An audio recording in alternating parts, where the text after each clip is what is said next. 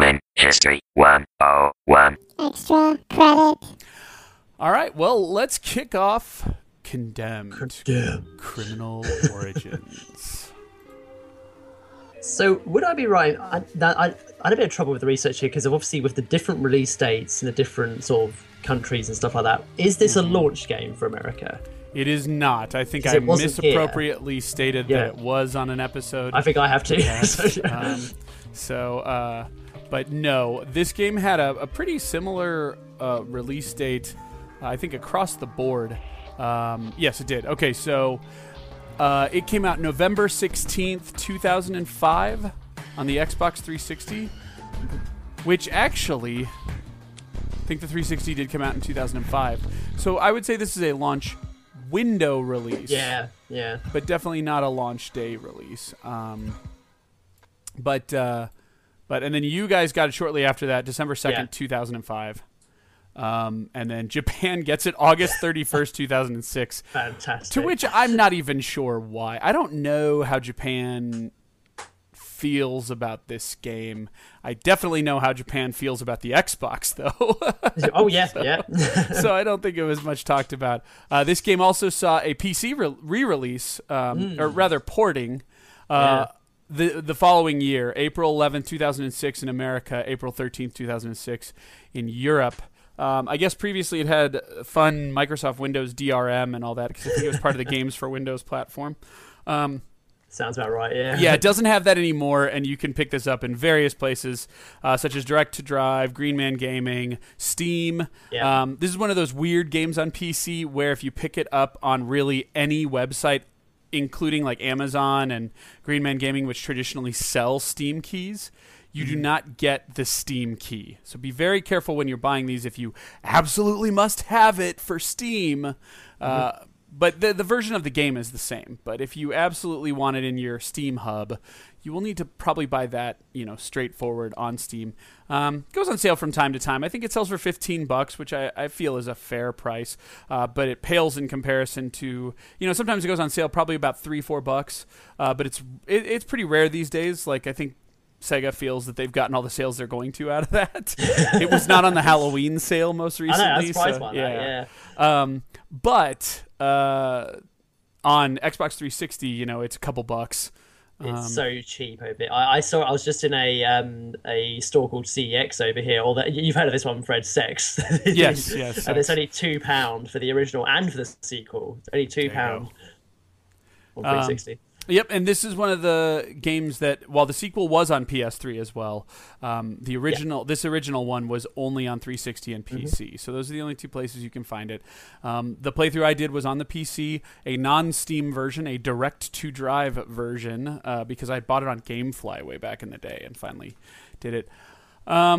Gonna go through a little bit of a bitch trying to get this to run on not on modern PCs, but through the Direct2Drive DRM and whatnot. But eventually it'll work out. And I don't think Direct2Drive specifically sells it. They just handle the server for the previously purchased versions on GameFly, which I got to give a little credit to. The idea, maybe they do sell it, but the idea that they have the game available, if only just to take up server space, to support people who had bought from those games, from that website, is pretty cool.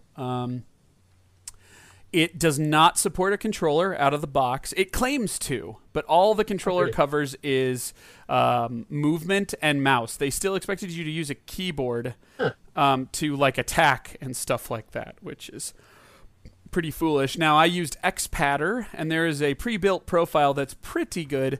You'll need to tweak a couple of things, such as Taser, which is not... planned for, and you will definitely need a taser to get through the finer points of this game. And I had to move stuff around.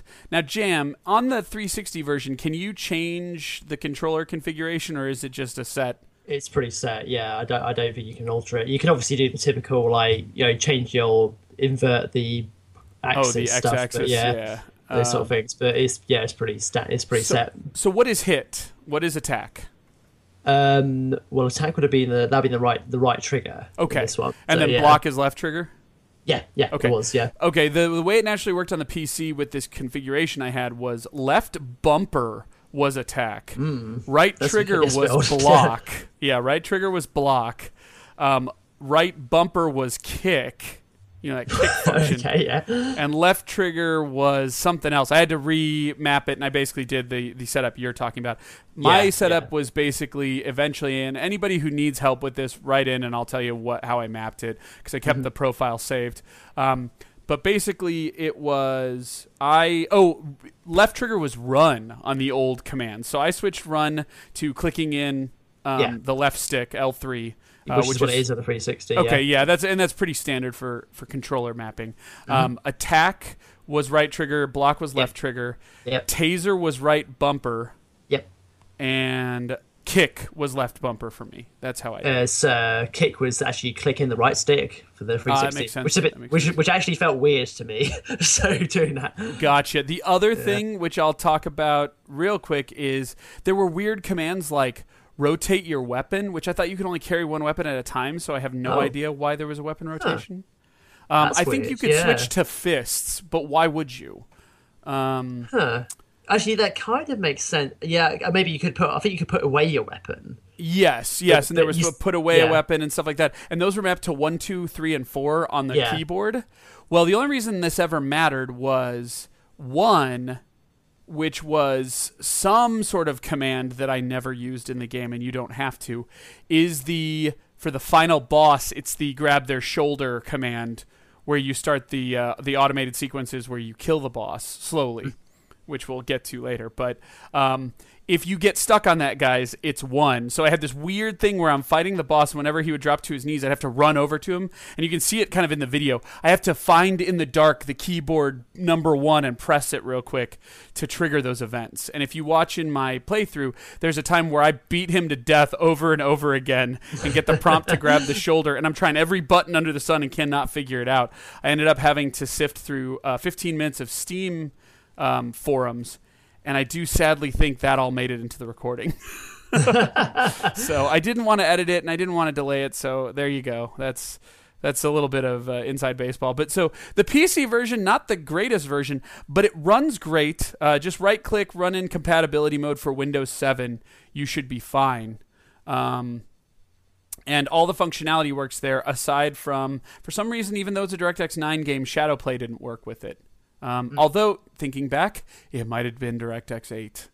This might have just skipped in under DirectX 9, which is why Shadowplay wouldn't record it. So I had to do the old capture card thing.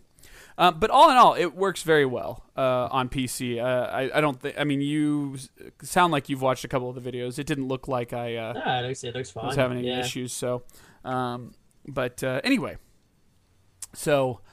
Yes, so that's all about what you can come expect from the different versions. Otherwise, I do think the two versions are pretty much the same. I was going to say, I really don't see a huge difference between them. I guess, you know... It runs at 720p 30 on the Xbox One, or on the Xbox 360, sorry. Easy confusion. It runs at 1080p 30 on the PC.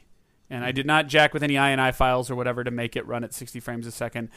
Although I don't think this is a game that needs 60 frames a second. I think it runs just fine at 30. I had no problems with it. Mm-hmm. So, all right. So, Jam, let's ask one quick question. Do you find this game to be a horror game? That's a tough question, actually, which I actually talk about in my review, really. But I kind of see Condemned as a sort of, it's a very similar in vein to films like Seven and another film I watched not too long ago called The Bone Collector well, where it's kind of like, it's a little bit loosely more to that film, but I actually quite a bit of a fan of these sort of like kind of serial killer kind of films. It has its moments though. There are some general sort of weird moments, but the bits that some people would kind of consider scary, I don't really feel fit in with this game, which we'll kind of get to, I think, a bit more in a game. Obviously referring to the ending, so which is a bit... Yeah, definitely. And again, like you had said, kind of with the Bone Collector and stuff, you know, you play as I guess he's an FBI agent, but he doesn't seem to have... He's kind of like a forensics expert. I don't think he's an actual kind of cop per se. He's just, he works in that department. So. Yeah, he's part of the SCU, and I don't know what the SCU is, so to speak, but anyway, And so, yeah, right at the beginning of the game, we're basically met with... and actually, sorry to jump backwards real quick. That's all right. To me, yeah, I feel that there are some jump scare parts to this game. Yeah, absolutely. And tension is extremely high. Yeah. Certain levels, especially, most namely, the library, mm-hmm. the school... The department store of the mannequins. Yeah, and even the subways. Level 4, the subway. Yeah. You're just kind of on edge. You're just kind of nervous. And both of the... It's only in stereo, I believe, on PC. I do have a 5.1 PC, and so when it has 5.1, it sends it out, and it didn't for this, so I had to do I used my receiver to manipulate stereo into 5.1. But on the 360, it's definitely in 5.1. Mm-hmm. And if you play with surround sound, you know, as guys are running around behind you and stuff, you can definitely hear them. Mm-hmm. So. That's what I think. That's where a lot of this game's strength is that I think the sound is actually, despite sort of the flaws, it's actually quite effective in this game. I'm gonna fucking kill you, and you're like, where is that guy? One of my first bits at the beginning of that game where he aims his gun to the first hobo you find, he goes, "Freeze, police!" and the guy just says, "Fuck you." Yeah. It's just the best part ever. It's just... Yeah, this is one of the earliest games to really go, you know, because GTA never said fuck until I think they had one random one in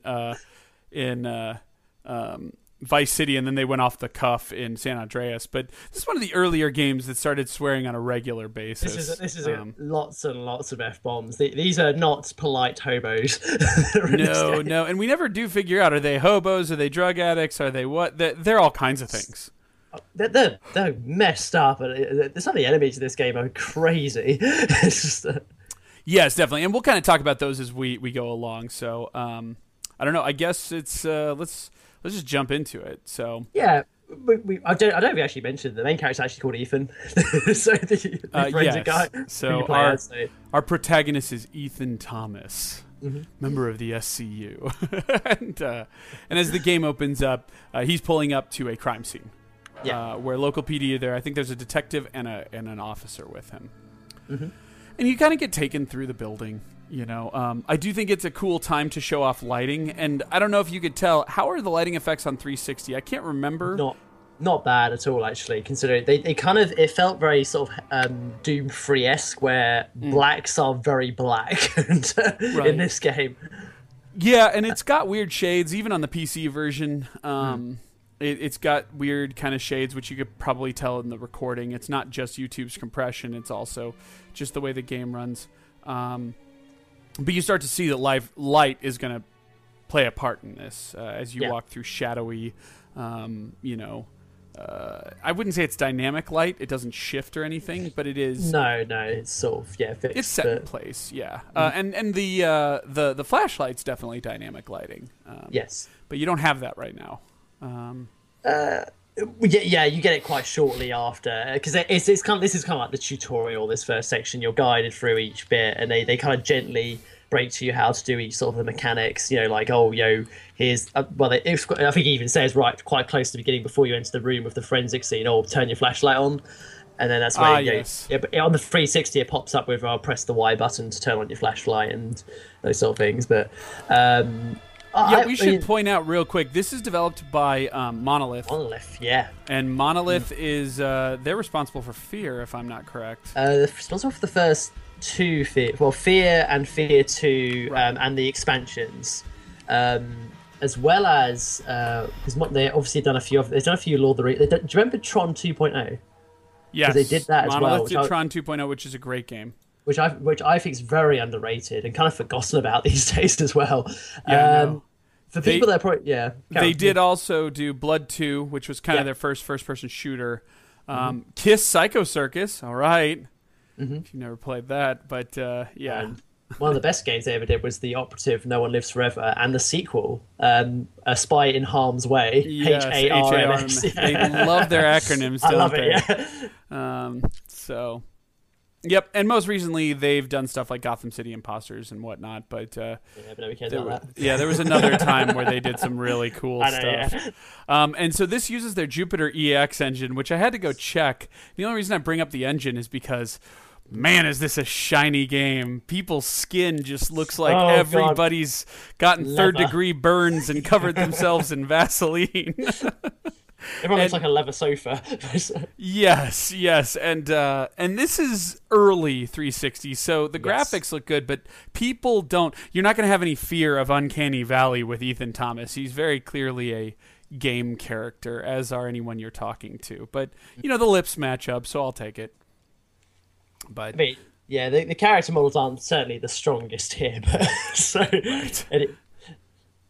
I was going to say, But I think when you first play the first level, the thing that I quite admire even today is just the atmosphere this game causes. You know, you feel like you're kind of going through this abandoned building, really, and you know, looking into this crime scene. And then it shows it even more when the first thing you do is go to a internet sort of view where it starts talking through the forensics of this sort of gimmick that's never really been done much in gaming. I mean, some examples would be recent games Batman, like does it. I know, yeah, that's what I was thinking of straight away. Batman kind of does it. I forgot what the game's called on the Xbox. It's also on the PC called Still Life. That's it. Oh, Still Life. Yeah, on the original Xbox. Yeah, Still Life had some of this forensic stuff. Never did get around to playing Still Life. Is that any good? Apparently it is something worth playing. I haven't played it myself yet. I actually have the 360 version, but it's clearly one of those games I need to get to. Wait, there's a 360 version of Still Life? Not 360, original. Oh, Xbox. Yes, that I do know. Yeah, I have that version. I was just making sure. I was like, wow, that got upported? Is that a Europe-only thing? Anyway, but yes, and again, I think this is a little more basic than Still Life. You know what, we should also point out there might be mild crime scene stuff like this in...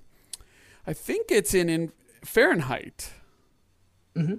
There's like searching for clues and stuff like this, but in Condemned, it's very streamlined.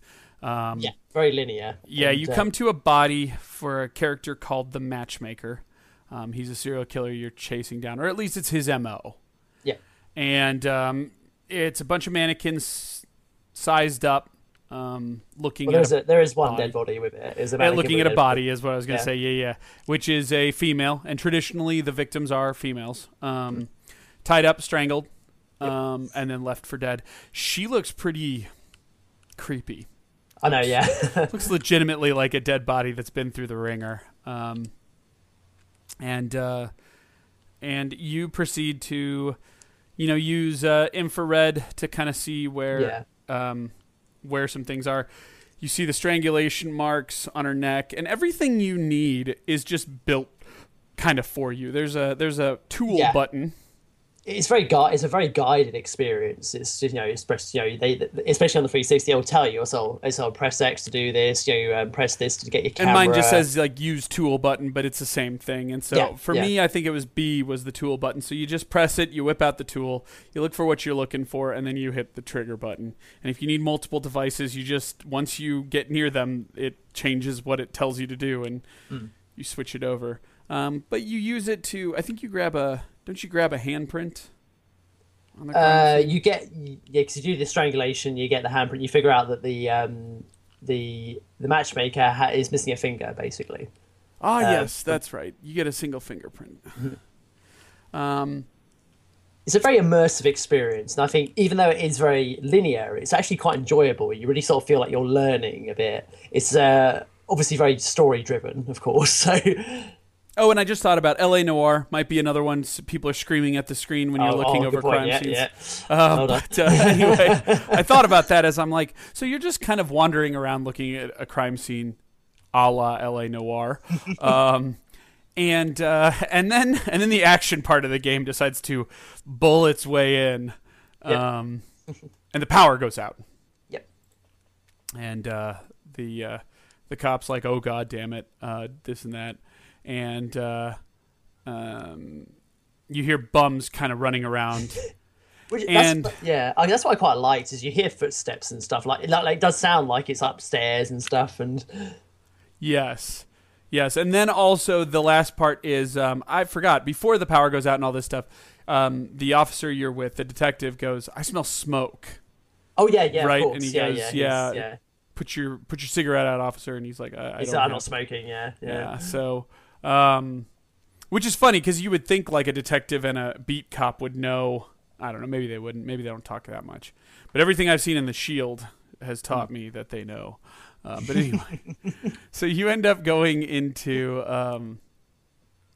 a room where I forgot. Originally, it was going to be the officer was going to go looking for the matchmaker, and you and the detective were going to go somewhere. And I know what that's for. That's to put the player at ease and be like, "Oh, okay, cool. We don't have to do the scary thing. We get to be with the detective."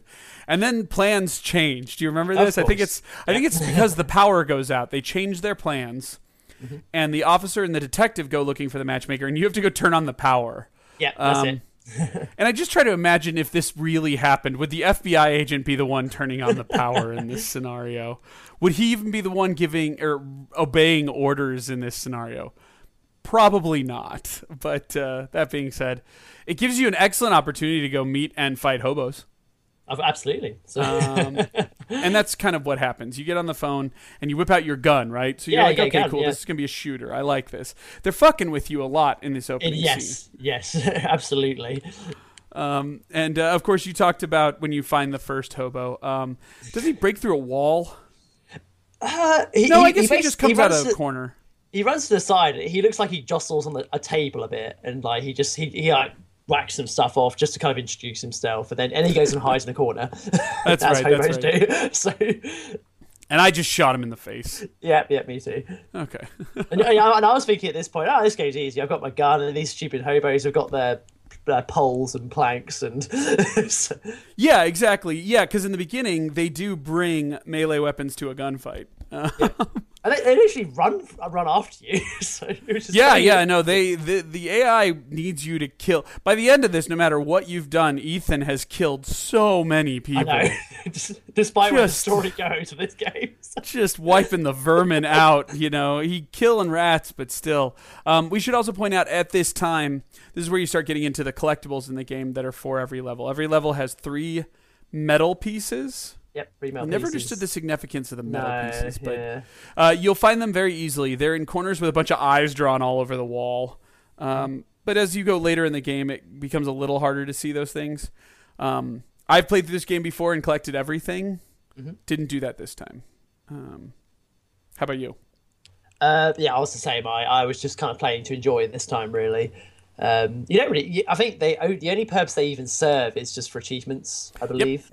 Yep. That's it. There, you can also find Xbox 360s. That's great, isn't it? Is that on the PC as well? Yes, but no. This is kind of one of those bass-ackwards kind of things. The Xbox 360 has been removed, but the achievements are there. Yeah. And when you turn it off, it says you found Xbox 360 achievement, blah, blah, blah. So that's what's kind of funny to me, is you get an achievement for finding the Xbox 360, but it's not there. So who knows? I thought it would have been great if it was there, but no, you just turn off staticky TVs. And then there's also dead birds. Dead birds are the most common of the collectibles. There's a lot of them in every level. Yep. They're everywhere. And there's not a lot of rhyme or reason as to where they're located. That's guide territory right there for you. But anyway, and this is where you start walking through dark rooms with the flashlight. I don't know. I was feeling fine until you get to a point where you get to the power box. And I don't know if you remember what happens when you get to the power box, but you go chasing after... Or no, does a guy come out of left field? Well, I think you eventually lose your... Well, what happens is there's an open door right next to the power box, and I think you get knocked down by a bum or something. And your gun drops and slides away from you, and you see who you think is the matchmaker, but it ends up being Mr. X, I guess we'll call him. Who picks up your gun and then closes the door and walks away. Oh, but before he does that, he points at you and goes, bang. I did like that. That's quite cool. He's a nice and subtle creepster. And then the real game starts. I would say this is where the real game starts. And right next to you is a small pipe in the wall, and you'll find a lot of these. All the objects you can find will be random pickups throughout the game. And they even have specs. Mm-hmm. Yep. They have damage, speed, block, and reach. And they'll tell you, oh, well, this one can reach and do more damage, but this one's faster and all this stuff. So you can kind of compare what you're picking up. Mm-hmm. Do you have a personal favorite weapon you picked up throughout the game? I found it may sound sort of generic, but the fire axe was always the winner, I felt. Ah, good old fire axe, yes. But for the standard ones, I thought it was the good old school paper shredder. Paper shredder's good too. Now, you don't get the paper shredder until you're about halfway through. Level 2 has your first fire axe, and technically you could carry these weapons throughout an entire level if you chose to hang on to them. They don't degrade. I mean, they get blood on them and stuff, you know, which is obviously... Yep. But they don't sort of break or anything, which is surprising, really, considering, you know, some of them are literally just planks of wood. But what was your favorite one? Sometimes they're planks of wood on fire, and somehow they never burn out. Yeah. My personal favorite was the large pipe. Maybe it's the steam pipe, whatever the larger pipe is. It's got a little steam valve on it. That was my favorite regular weapon. I tend to lean towards the sledgehammer and the paper cutter later on in the game. But the sledgehammer and the fire axe both have very interesting mechanics because they can block most things. Mm-hmm. They take a long time to kind of wrap up a swing and hit people. And they have randomly an attack where you just kind of butt someone in the face with the long end of their handle. Mm-hmm. And you never... I couldn't tell when that was ever going to happen. Did you? I thought it was just random. It feels very randomized. You're not really in control of that. So it's just... Yeah. Obviously, you are in control of block and stuff, though. Yes. And so block is relatively tight timing. Not ridiculous, but I never really nailed blocking. It's not so much as... It's more you've got to kind of watch the enemy. Because a lot of the enemies do this kind of... You know, they psych you out a lot. They do this whole you hit them once. Yeah, they when you hit them once, they'll kind of stumble over, but then they'll use their hand to follow through a lot to try and get one over on you. So it's kind of just being aware of what they're doing. And obviously there is sort of slightly there's some alterations to some of the enemies in this. But we'll get to sort of the different ones you encounter. Really, I mean, definitely on the last level, you need to be able to block, you're never going to get through it. But that's a ways away. So, but in this first chapter, what you do from that point on is you fight very few enemies, but you do, kind of work your way through the building, and you get to see kind of how enemies are going to act. They're very goofy. The AI is a little weird. Sometimes they come out and they're like, "I'll kill you," and you hit them, and they run and hide in a corner, and then they just sit there all day. Yeah, that's quite common, especially because it made me laugh. Because if you look on the back of the box, which I actually have right here with me, it does say somewhere here about the AI being amazing, but it does feel very samey in terms of that they'll hit you, run away, hide somewhere. But I don't know if you saw this, Fred, but you can actually see them hiding a lot of the time. Yes, can. Their arms kind of hanging out over the side. Exactly. Yeah, I think that's intentional. And do you have the taser at this time? I think you do. You get introduced to the taser. I think once you've lost your gun as well, they say, by the way, you haven't used your taser. Taser. They say. Yes. So you can tase guys. That's great. Which is very essential. Oh, that's great. If you have the stronger weapons, you can get in some good licks during that time. There is also times where bums will drop to, or enemies, shall I say, they're not always bums, will drop to their knees. You'll definitely want to kick them at that time with the kick button to instantly kill them. Otherwise, they'll get back up slowly but surely. Mm-hmm. But other than that, you're really just kind of wandering through parts of this building.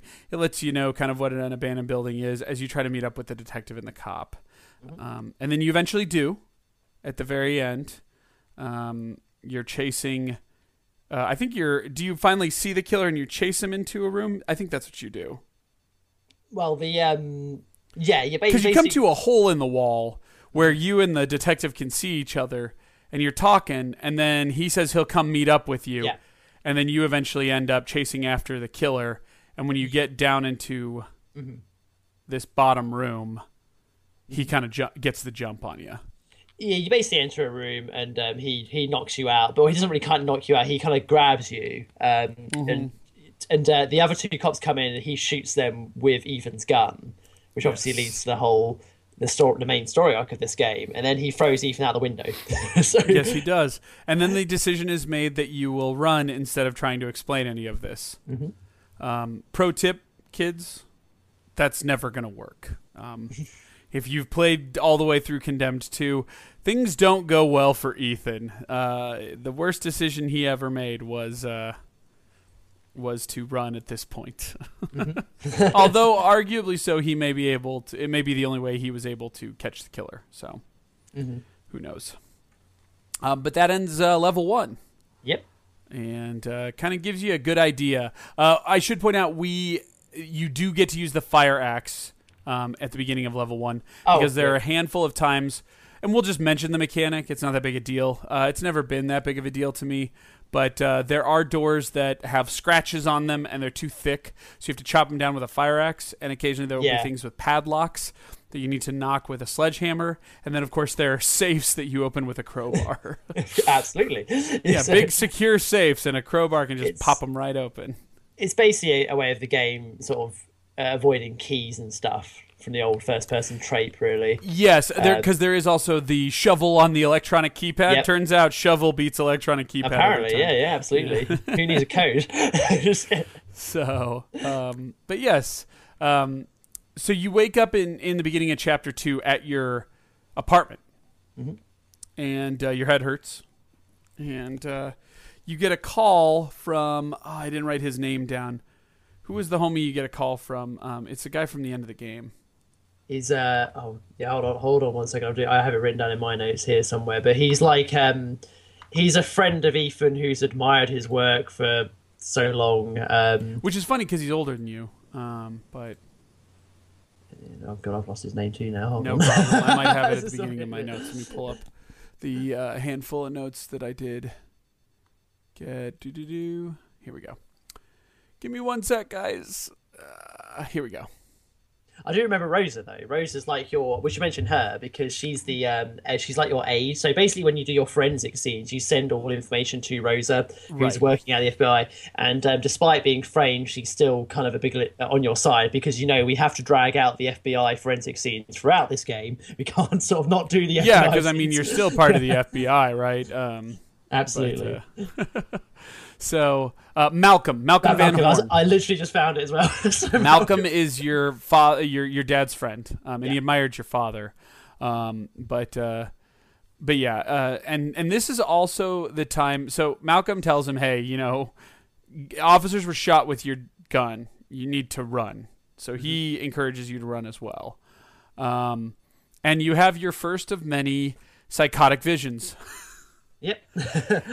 And so I don't know what to make of this. Are we supposed to? He throws up every time he has these. Yeah, exactly. And this is, I don't know what I think about these, and they even drag this out into the second game too. With, you know, because this is where you get a slight confusion. Is this a horror game then, or is this what is this? Well, and is this happening? Is any of this really happening, or are you just running around beating up bums because you see shit?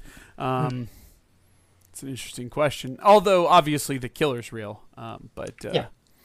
anyway. And with that in tow, you jump out your window, and the scene is you kind of sneaking through back alleys and stuff, trying to.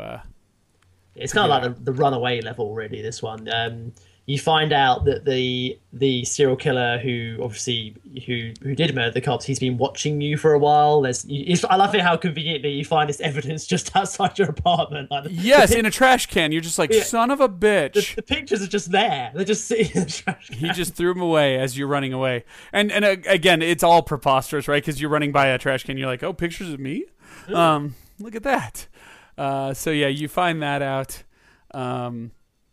Nobody else is walking around these streets apart from psychotic hobos. That's a very good point. And you find yourself basically wandering around a train. You find yourself sneaking into and then wandering around a train station for the second level. Mm-hmm. I don't know. And to be honest, there's not too much to talk about for this second level. You definitely have more enemies. You get introduced to a couple more things, such as crowbarring things open. You do get a gun, the pump-action shotgun. That's fun. Your weapons expand a little bit. They're mannequin arms for some unknown reason. Yes, that was a weird one. Yeah, I don't know. I was about to say, you got those. There's a lot of sort of throwaway weapons in terms of like the conduits, those ones are everywhere. Those sort of like little electrical pipey type things, yes. As well as pipes as well. I should say that's probably the most common pipes. Yeah, lots of random stuff. And I do think you are following a blood trail this whole time, right? Is that how you're a chemical trail? Sorry. Yeah, you get to these, you get to these certain points and where you see like a flashback. I have no idea why you see these flashbacks, but I think it shows. Sorry. Yeah, they're quite good. Well, they're not. Yeah, they're. I don't know really what you. Yeah, the flashbacks is probably the right term. They go. It kind of goes all black and white, and you see the serial killer basically reenacting the scene that you're basically about to investigate. I think it's just a way of the game kind of giving you a hint of what you're supposed to do. Right. You know, so like, at this one, there's the chemicals. Yeah, you sort of the see developer it. Chemicals, I think, is what it is, and you follow those along the ground from time to time to find stuff. You also do eventually find a film strip in a back room, and then you'll be able to get a print of the killer or who you think is the killer. You get a print of him off of the film projector. And then Ethan kind of loses it, and then he thinks he's fighting the serial killer for a brief period, but obviously it's all in his head, and he doesn't have a throw-up session. Of course. Yes, and then you see out of nowhere the killer. He's just there. The orange jumpsuit killer. Sorry, not the matchmaker killer, but the orange jumpsuit killer who's been stalking you. Mm-hmm. You see, he's just hanging out, you know. He's running away at this point, but you know, he's there. And you basically chase him through to the main room of the train station, where a bunch of birds come out through the glass, dying and falling to the ground, which was kind of a cool effect. I dug that effect. There are some cool little horror-y effects in this game. I just can't help feeling a lot of them felt out of place for like what the game maybe should have been embracing more, which is more the kind of, you know, the police sort of, you know, hunt the serial killer style game, rather than going for this slightly pseudo paranormal type thing going on. So, yeah, but this is also very indicative of Monolith, right? Fear suffers the same problem. Is it a shooter? Is it an Alma chasing sim? What is it? You know, so I think this is them just cutting their chops on this stuff. It kind of works, but it's also kind of what's really going on here. So it just feels, because Condemned is more realistic than Fear actually does, you know, have that Alma character, and it is a bit more weird. I don't know if that's the right way for us. That's a good point. So I felt that this would have been a bit of a nicer sort of a different change of pace really from it, but still, yeah, I still enjoy some of these scenes, but it just some of the weird sort of monstery bits just seem a bit odd, because you get the odd jump scare where this like weird like skinned monster will just jump out at you from a balcony or something, and it was just, you're just thinking, okay, that happened. So yes, you do get random jump scares in monster closets and whatnot, but anyway. So after the cascading dead bird scene, then we move into chapter 3, one of the shortest chapters. Yep. And probably the hardest one for me in the beginning. I died quite a bit in this chapter. I can see why. Yeah, because this does have some quite cheap. I mean, because this is where, I mean, I think we probably had experienced a few enemies with guns by this point, but this is where you saw quite a few more, really. Yeah, I should point out, not using the taser at this point, had not figured out the taser button. Yeah. Mm-hmm. That probably makes this level harder. Because you're running straight at guys with guns. And you can see in the video. But it took me, I died like a dozen times, and it took me 20 minutes to get through this chapter. So moved along quite quickly. But this is the underground subway tunnels. Whoa. In comes the buzzing. Oh. Hold on. And it's still hanging. There we go. We're good. Yeah. All right. But yeah, so I don't know. There wasn't much working about here. I don't know. Is there anything remarkable that you remember from this episode, other than the grand scheme of what happens? The this was, like I said, the main this was really more where there's a lot of fighting in this game. They throw quite a lot of multiple enemies at once at you, rather than just kind of, because at this point it's quite, enemies are quite manageable. It's mostly one-on-one fights. Mm-hmm. So you've got to be a bit more kind of on the ball this time, and certainly use your taser sparingly.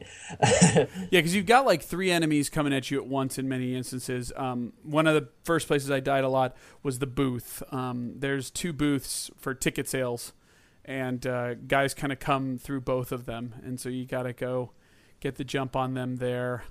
And then a couple more pop out, one of which has guns, has a gun, pistol. So you just got to kind of be prepared to deal with all of those things. Mm-hmm. But for the most part, you're basically running down a handful of corridors, a couple mm-hmm. escalators, and then you see Orange Jumpsuit Man jump onto a train. Yep. And the train goes, and you jump on the back of the train. This is like a weird set piece moment, because you're kind of because you can't move, you're just stuck there. Yes, and you go for a long time before somebody pops up. Like it's like 3 minutes of like, okay, I'm looking around. This is not exactly the beginning of Half-Life now, is it? You're kind of thinking. I felt here is like, am I supposed to be doing something? Did the game that's how I felt. Break? Yeah. Yes, and then eventually a bum jumps on there. Yeah. And you fight and kill him. And I don't know how you do this, but I ended up on the ground, like on the tracks behind the train. Mm. I think you would. But I kept moving along. Oh, yeah. I don't know if I'm supposed to be like holding on to the train while I'm off of it or what, but yeah, that ends the level, but it was a very interesting scene. They don't really do anything like this after this either. This is like the only time they'll do something like this. Yes. So interesting scene, short but sweet. Mm-hmm. And then we get into Chapter 4, which is basically the subway tunnels and kind of the abandoned train station. Yeah, you're kind of looking.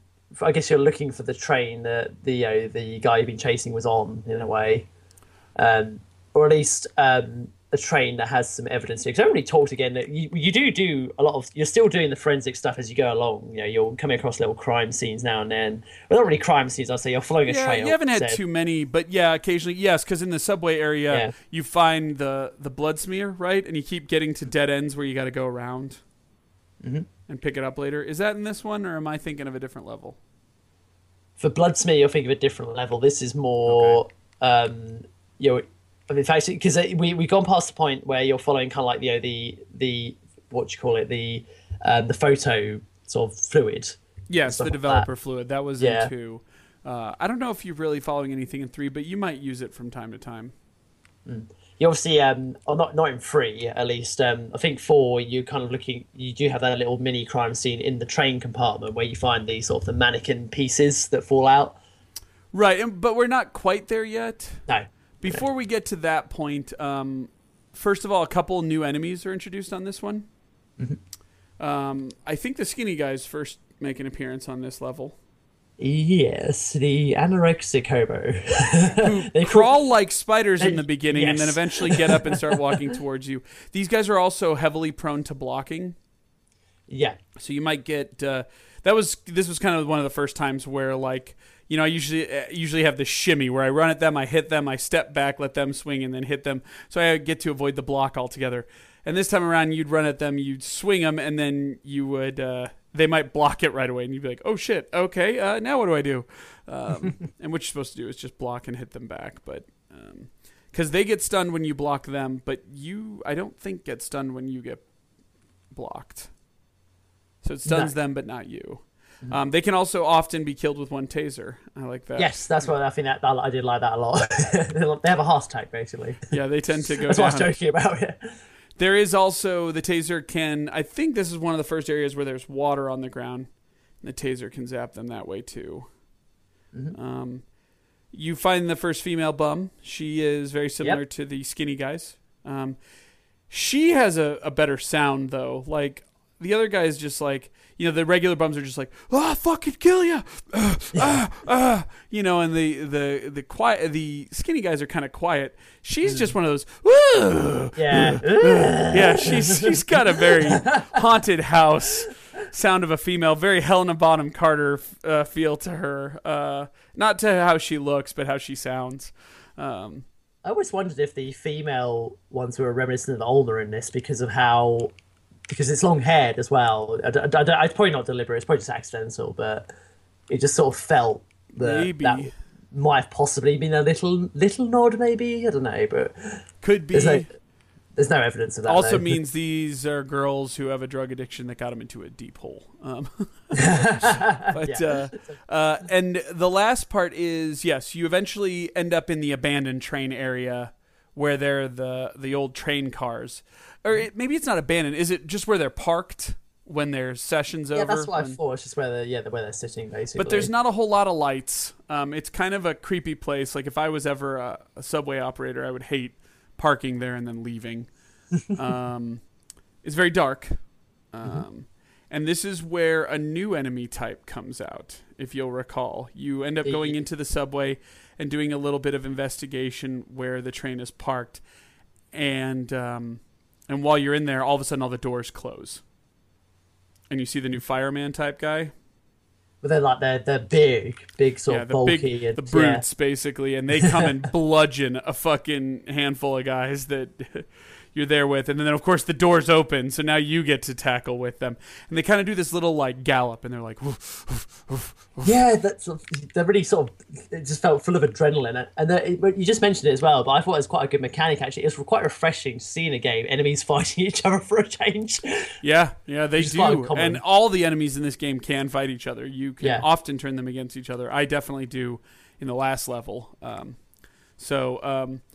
But yeah, these guys come up. They're intimidating to look at. They take a hell of a lot of hits, especially with whatever piddly weapon I had at the time.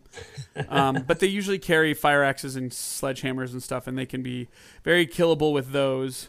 Only take a handful of hits to knock them out with those bigger weapons, and they, of course, are very susceptible to tasing, which is your best way to handle this. In fact, they're so kind of slow and lumbering as to how long they take to like get over the tasing and then get up. You can oftentimes tase them again before they ever have a chance to come at you. They're very slow as well. Yeah, although when they want to, they can be fast, because there's a scene right after this. Once you beat them up, you kind of get into like a locker area where you see he's ditched his orange jumpsuit. Mm-hmm. You solve a couple of puzzles, and again, you eventually end up in that back area where you do an investigation in Train Car 5. Mm-hmm. You know, you find some evidence to Train Car 5 with Rosa's help. And you do a lot of underground stuff. You end up in kind of a sewer area where you're doing a lot of fetch questy kind of stuff. But it's good. It's very effective horror. Oh, yeah. Well, they also do the kind of the design that I like, where we mentioned already where certain weapons will unlock certain doors, but like when you get the axe and stuff. But what's quite handy is it will unlock rooms that you were just literally just in. So you're going in the right. So you're in the right direction, basically. So it saves you having too much backtracking. Yes. That will often happen. Or you'll go through a door at the end of, you know, your goals. Let's say you need a fire axe. When you finally find the fire axe, you go through a door and, oh, look at that. I'm back where I started, and now I know exactly where to go. I think down here, I can't remember if it's before or after, there's also an area where you have to turn on some steam pipes, and they do kind of an ambush kind of thing. That's a new thing on this level. You get quite a few ambushes in this level. Oh yeah. Same thing happens over by the train car number 5 when you're going and trying to find a way. I think you need a crowbar to get in there, and you go back and you find like a scene where you have another flashback where a guy was like, his head was put in a vice or something, and then you get the crowbar, and as you're coming out you get ambushed by 3 of those big galloping guys at the same time, and those guys are pretty persistent. Like I found myself in that hallway just trying to line them up. You know, they're pretty tough as well. Yeah. So it's very manageable. I didn't die or anything, but you really like benefit from lining them up and taking them out. You know, in like a hallway or something where, yeah, the spaces are tighter, but that's what you want because you don't want them getting too close together. And you do end up in the train car where you do the investigation. And what happens with that investigation? Well, you do. You obviously do pull out your equipment, and you basically find kind of like in like a top compartment, lots of mannequin pieces, which pretty much point you in the direction of a department store. Don't you also find a severed arm? I can't remember if you find a. I think you do find part or something. Yeah, and it's still these are forensic evidence of the Matchmaker serial killer, or yes. these the which is not the one you're being led to believe you're following at the moment, really. I think, because you find out, because you get the confirmation of the handprint with the finger missing in the scene, because it's on the. I love it how that, of all the places, because he doesn't put his hand anywhere else. He only puts his hand down once, apparently, on the chair. Yes, takes off his glove to touch. He took it off. He took his gloves off. I forgot what part that was in. I think that was in that horror movie you were talking about, the Denzel Washington one, the Bone Collector. Bone Collector. I think he does take his gloves off, so maybe the matchmaker is making the same mistake. And I do like how Ethan is kind of easily like ADD, right? He's like, I need to find the orange jumpsuit guy. Wow, the matchmaker, you know. But at the same time, he has nowhere to go, right? He's on the run. Exactly, yeah. So he's like, well, let me solve what I can. And he does come to discover that that department store that's been abandoned. And every story is the same. Rosa's like, oh, you mean that department store that has been abandoned and taken over by bums? All abandoned. And he's like, yes, that one. Yes, the one in the neighborhood where you'll definitely die. Yes. Okay, let's go.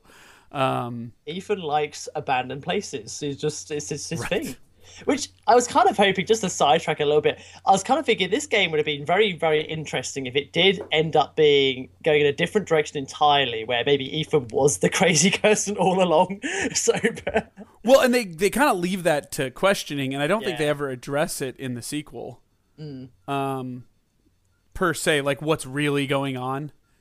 You know, but I could be wrong. I haven't beaten the sequel, but I have. Yeah, it doesn't kind of answer anything at all. Gotcha. But yeah, now that you know the department store, you kind of go rummaging about, and I think you basically just have to get through the subway, and eventually you find your way out. I think there's a couple of downstairs scenes again as you're trying to because you're backtracking through the same area, but you're trying to find the exit now. Do you remember that? Mm-hmm. And you go through, you jump through some hoops. There's a lot of enemies to kill in this level, and it's longer. It probably took me a little over an hour, but it's enjoyable. But this is definitely we're going to throw a bunch of guys at you and see if you can live. Absolutely. And then you get to the creepiest episode in the game, in my opinion. The second creepiest, maybe. The house was creepier than I had remembered. Yeah, but I was going to put that as my creepiest. Yeah, the department store is pretty fucking creepy, because it's in a former clothing store. You do get a new weapon potential, the clothing rack. Mm-hmm. Very useless weapon. It kind of looks like a walker, but you can use it if you so desire. Mm-hmm. And this is the beginning of the areas where I started religiously using quick save. Now, is there a quick save in the 360 version? No, it's there's checkpoints, but okay. You can save, like long save, I guess you'd call it, where it's not really quick, but you can save anywhere, which is good. There's a single button for quick save. It's like F1 or something, so I put it on my controller as the back button. And so you'll see throughout my videos as I all of a sudden quick save, like right after I grab a pill bottle, I'll quick save right when I get back to full health. Mm-hmm. But the creepy thing here is there are guys, and I can't even tell you what they are. They kind of have deformed faces. You see most of their faces. But they wear mannequin faces over their face. And they're kind of big, burly guys. Yeah, it's kind of... I did love the introduction of them, because they're obviously hidden amongst, like, a proper mannequin. You know, you mistake them for... Because you do see a lot of mannequins in this game. Now, I knew they were...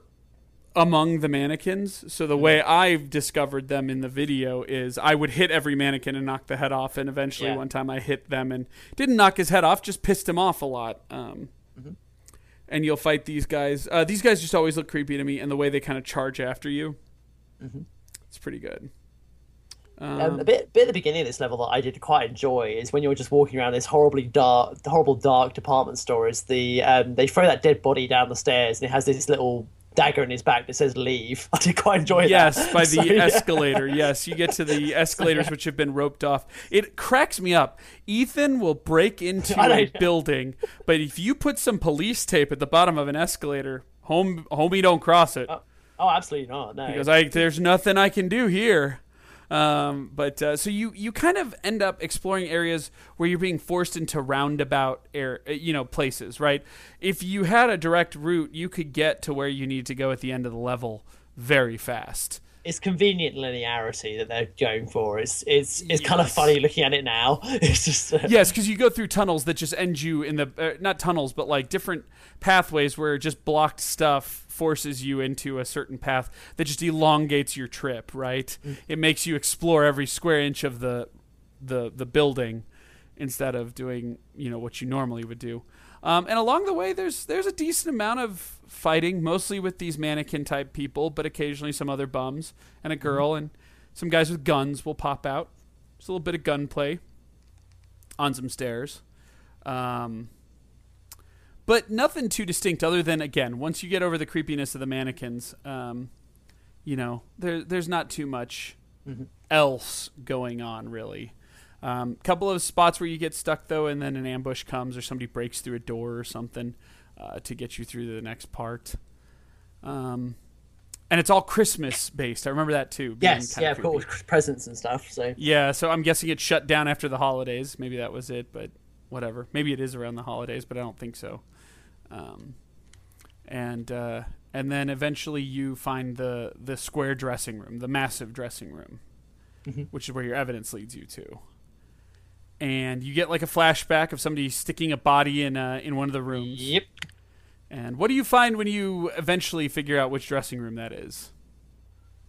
Well, you find another dead body. Oh, so it's basically a body with a mannequin, of course. So it's just like the original crime scene that you found, but just slightly altered. And right. Yes. That mannequin has a finger. I think that it might be the body. The body has a finger missing. Yeah.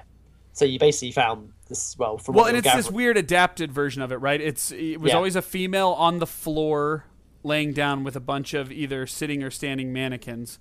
Now they're both standing up. They're touching each other. They're in kind of like an embrace. The male is the dead body. The female is the mannequin. Yeah. And, the male is missing a finger. So what do we deduce from there? And we do prove it. I think Rosa finds proof of it. I think this is the point where you're realizing you're tracking a serial killer who likes to kill serial killers. Yeah, so he's Dexter. So then it devolves into Dexter. Gets real funny from this point on. No, but this is the matchmaker that you're looking. He kind of looks like serial. He does look like Dexter in a weird way. Dexter, now that you point that out. But anyway, you are chasing after, or you found the matchmaker. So you take a real up close face of the matchmaker like that. Absolutely. But yeah, you find out, okay, so there's your serial killer. And then there's no other serial killers you're chasing actively at this time, thanks to the death of most of them, other than, what's the last one? It's the guy from the school. Yeah, there's somebody you find in school, but I don't think he's a serial killer. Well, that's the gym teacher, but the serial killer you're looking for is the one from the school. Yeah. So anyway, I'll figure that out in a sec. But then what happens? So then once you leave the room, you're not quite done yet. Do you remember this little fun scene that's at the when the cops arrive at the department store? Oh, well, there's that scene, but there's also, I believe, in this department store isn't this sort of the infamous scare scene that most people talk about when they think of this game, which is the mannequins that follow you in this section. Oh, where they all, as you walk through, the mannequins keep populating. But they're real mannequins. They're not like enemies. Yeah, they're not enemies, yeah. It's one of the, some people consider this one of the most infamous or scare moments in the game. In terms of kind of fear, it is quite creepy, actually. But it's not, it probably wasn't as effective as the second time playing through it, though. I didn't think it was that kind of big a deal this time through. But I think if you've never played it before, it is quite jarring. But you could quite easily miss it, actually, if you're not looking for it. Yes. So yes, and so there's those, and the torturer is the serial killer I was talking about. The torturer becomes the torturer, his new focus. That's it. Yeah. Now he wants to find this serial killer X, and in order to do it, he's going to go track down the torturer in order to try to figure out where he is and take him out. Or get to serial killer X. So, and doesn't he get evidence where he thinks maybe the torturer was who killed? Because there's a moment here where he's like, okay, who's killing whom? Yeah. And I think he thinks because of the strangulation or something that maybe the torturer killed So yeah, the matchmaker and maybe the torturer is his multiple serial killer. He'll later find out it's serial killer X, a different serial killer, but and from there he needs to do some research. But before he does, he gets out to the front area, and the cops have arrived. Mm-hmm. And before the cops break in, all the bums in the area start coming out in stride, right? And I thought this was pretty good. And basically, you're basically trying to take them out to try to get to the exit before the cops get in and take you out. Mm-hmm. And once you get through that door, it even says, once you go through this door, you will end the chapter. Yeah, it says that each time, actually. Yeah, I do like how the game's just like, here is the end of the chapter. Well, I guess it's kind of like breathe a sigh of relief. Yeah, well, that and the people that want to go back and find the birds and stuff. Oh, yeah, I guess that's a possibility. But who wants to do that? I did. So, I know. This is a rare 360 game that only has 970 achievement points. They couldn't quite figure out what to do for those last 30. Anyway. And then starts level 6, which is very straightforward. It's very easy. Yeah, it's pretty much just run, basically. Yeah, you're running from the cops and a bunch of bums. And it's like a 10-minute chapter. It's tiny, yeah. It's over before you know it as well. I was thinking, it's over. That's great. You eventually end up in a dumpster that gets pushed down a hill. That's great. Yeah. And you get dumped out, and then you're good. Yeah. So you now need to find the torturer. And you need to do your homework first. Yes, so you decide to go to the library. Also, I do think it prompts where Rosa said, we need to meet up. Yeah. So we'll both meet up and do our research at the library. And so you head to the library, which is not abandoned and not overtaken by bums. Well, it is overtaken. Wow, it's overtaken by bums, but it's not abandoned. It's not abandoned. And apparently part of the library burned down, but yep. you don't notice or mention that you know this information until it happens. Ethan's just got to go explore the darkest corners of this city. So yes. So the beginning of it, and they always teeter in this level with an escort mission. They always threaten that they're going to make you escort Rosa somewhere, but you never actually have to. Thank God. She's in no danger, thank God, yeah. And this is the level where I think pretty much we've seen everyone now. This is just more bums, but many of them have guns. These are more sophisticated criminals because they're read. They're well read. They are they go to the library when things get dark, so they're much smarter. They do their homework too. And this is where they introduce the assault rifle for the first time. Oh, the submachine gun, yes. And you get the taser upgrade. You do get the taser upgrade, which I don't know that really does much. I don't think it did much at all. Okay. It felt like it seems to recharge a little faster. Yeah, the taser looks like a ray gun out of Mass Effect, but otherwise. But this level is more intense. I died a couple of times here, and it's just being able to work the room.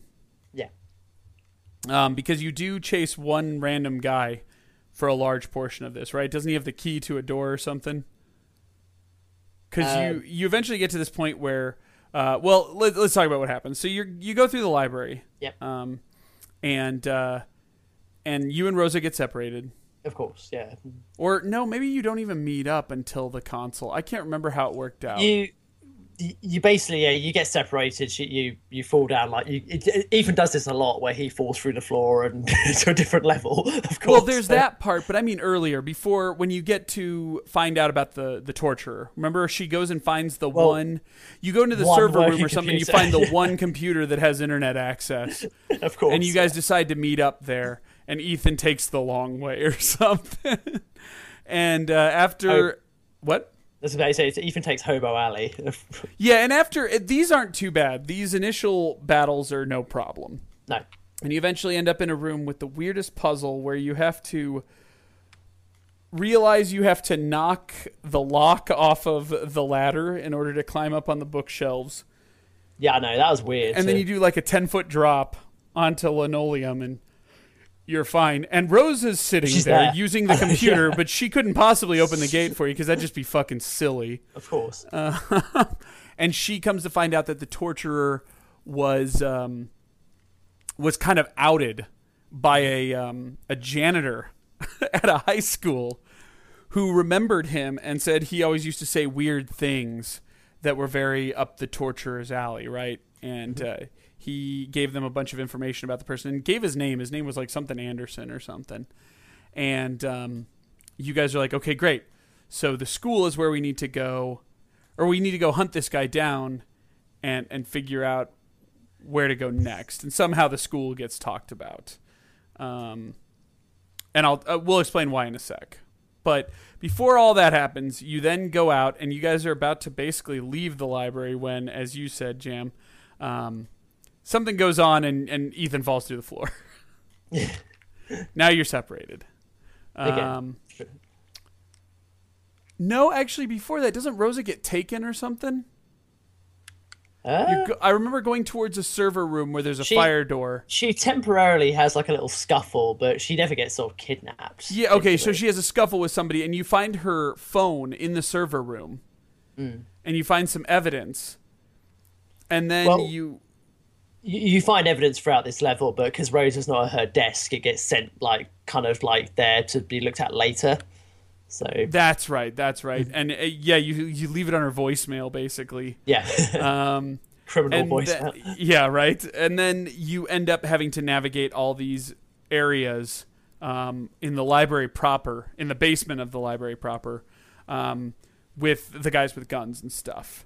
Mm-hmm. And it's a little bit of just, can you take out these groups of guys with guns and whatnot? There's a lot of bodies strewn across the floor when you're done with this area. I remember that. It's kind of over by the elevators, and then you eventually get the key you need, and you meet up with Rosa, and then I think that's when you fall through the floor into the burned part of the library. Mm-hmm. And there's a kind of new enemy here. The enemy it's like the Golem. Yeah, he's very similar to the skinny guy, except that he likes to climb through the bookshelves. He likes to reach out for you and stuff, but he's not that dangerous. I mean, if you get a group of them, they can be a pain in the ass, but... And they often die with one tase hit, so... Yep, and they can die with tases. Yeah, I was about to say that, yeah. But you're just walking, and you're mostly weaving in and out of burned bookshelves in these very convenient circumstances that, like, make you walk through all these rows of bookshelves and pray that there's not something about to jump out at you. But once you eventually make your way through all of that, you meet up with Rosa. Up, a little bit of static, a little bit of fuzz. Still vibrating. Oh, wait, good. No. And there we go. It's gone. Okay. But then you meet up with Rosa, and now I'm trying to remember. Don't you find the lips here, or do you find them at the school? No, that's at the school. You find the lips later there. Yeah. Then I think what you find out from Rosa or something, because there's something in the library where you figure out that the gym teacher's gone missing. Do you remember this? That might have even been when Rosa was reading the console as well. Mm. The gym teacher's gone missing, and so you decide you need to go to the school to try to figure out what's going on. Well, I kind of thought that was because that's where he is located, so... they said that, but obviously Rosa separates from you again, because I think this is pretty much the end of the level now, where you figure out the school's the next destination. Yeah, and then a bunch of bums kind of bum rush you, and Rosa's like, "Here, I'll meet you at the door" or something. And you just basically take out the bums, and then you both run for the door and get out. Oh yeah, it's like a straight shot. Yeah, but somehow you figure out, and I'm sorry I didn't put that in the notes. It's not. I think it's something else. I don't think it was the lips. It was a different sort of part. Yeah, let me see if there's anything in my notes that kind of talk about it. Yeah, basically, in my notes, it was just the next destination is the school, and server locker, blah blah blah blah blah. Sorry, I just want to figure it out because for some reason it's bugging me. That's all right. Yeah, it doesn't talk about it. One way or the other, you end up having to go to the school. And that's where that's level 8. That's the next level. And you said this was the end of the really long levels. I actually found levels 8, 9, and 10 to all be... Really? 7, 8, 9, and 10 to all be pretty long. Yeah. It took me about the same amount of time. Well, the school is a long level. I felt school is, yes. I didn't think 9 was too bad. But... I wouldn't say it was hard, but it was long. Mm-hmm. I had a lot... It took me a long time to get through the house. But either way. So you go to the school. Now, the school is the most fucked up and bloody area of this game. And it has the weird butcher in the middle of it. Yep. Now, is he supposed to be the torturer? Who is he supposed to be? Because you find the torturer at the end of the game. Because he's the one that's... Well, at least in the house. That's where you That's right. Yes. I have no idea what the butcher, I guess, is another serial killer. It's just kind of put in there for no reason. So... Yeah, I mean, when you're in the school, for the most part, the school's a pretty straightforward level. Mm-hmm. You're fighting guys. Some have guns, some don't. There's lots of monster closets. Lots of things shuffle around or jump out at you. But for the most part, it's a very straightforward level, save for two specific things. One is you start seeing the baton guys. Yeah. You know, the weird tortured souls. I don't know what they are, but they're kind of wearing S&M. They kind of look like Cenobites from Hellraiser. Mm-hmm. And you hear like a rattlesnake rattle whenever they're around. And they start shifting things around in the school. You see them, but you can't actually fight them until the very end of this level. And they're shifting things around in the school, and you'll see them move like desks or blow everything to the other side of a room or something. And all they're really doing is rebuilding the next corridor you're supposed to walk down. But the one weird part is you end up in the back freezer, right? And you're looking for a fire axe. Mm-hmm. And you come face to face with a bunch of enemies and this butcher. And the butcher is straight up Leatherface. Yep. And big. Huge. Yeah, like, Leatherface from the Texas Chainsaw Massacre. Just, he's big. He's like, rrr, rrr, like, he kind of sounds like Leatherface. He just doesn't have a chainsaw. He's got this huge meat cleaver. And it does a fuck ton of damage if it hits you. Yep. But he's very easily tased, and that's kind of how that's the handy thing, is he can be tased, yeah. He can be tased, and you can really avoid him enough to wait for your taser to reload. So he was pretty easy, but I remember back in the day having trouble with him if you weren't using the tase, hit with something heavy, back, wait, tase, hit with something. You know what I mean? Yeah, it's just the patience kind of game, really. And if you can't backtrack quick enough or well enough, like if you get up against a wall or something, you could probably have problems. But what's weird is when you kill him, you grab his cleaver, and I was looking forward to going through the rest of the level with the cleaver. Mm-hmm. But don't you have to... You can't get an axe out of a guy's hand, and so you have to cut the hand off with a cleaver. That's right, yeah. And then you get the axe, and you need the axe to get through the next part, so you have to leave the cleaver. Exactly. And that sucked. Which did, yeah, absolutely. Because that was obviously the cut the hand off of the cleaver. Obviously, you have to defeat the boss kind of thing. It's like you can't just speed through it and avoid. Yes, and I still, it's one of those things where I'd love to find an article or some information, or maybe even write to Monolith. In fact, I might just write to them and see, because it's a weird sub boss, right? And it's really the only boss in the game. Yeah. And he's in the St. Joseph's school that you go to. And he just seems like something that was cut. You know what I mean? That like there was an idea for it, and it didn't actually get used. You know what I mean? It also feels that there was probably supposed to be more depth, like more of a kind of build up to this boss, like more information given, but they don't really give it to you. It's just like maybe he was a serial killer, or perhaps they all needed serial killers. I do believe the school was the first demo they put out, so I think it's the game that had, or the part that it had the most parts. It is, so. It's an entertaining part as well, so it's certainly worth keeping in. Maybe it's something that they thought maybe they'll build the story around it later. It's possible. But anyway, the butcher's an interesting but weird part of this level. Mm-hmm. Or just of the game proper. It just seems out of place, but I didn't mind him. He was a cool holy shit moment, you know, kind of like a bear barreling through or something. I must say, it's almost a shame that there wasn't more kind of moments like this in the game, or more boss encounters kind of like this, because this was it just felt quite refreshing, really. I would agree. And then after that, you're really just running around different parts of the gymnasium, pretty much, trying to track down. Well, because throughout this part, you do find the lips, right? And so now you're trying to find the janitor, and you do a lot of UV looking. You can run around. Yeah, there's even a weird. Oh, sorry. This is where you follow the blood trail. So okay, yeah, and there's even a weird part where you end up outside if you want to. Do you remember this? And you have a big fight out in a school playground out back. Oh yeah, that was weird. So yeah, there is also a downstairs area you can go to when you first get outside, and there you find like a hobo's like home base, and that's where you find an Xbox 360 achievement. That's it. I thought that was great. And this hobo fight in the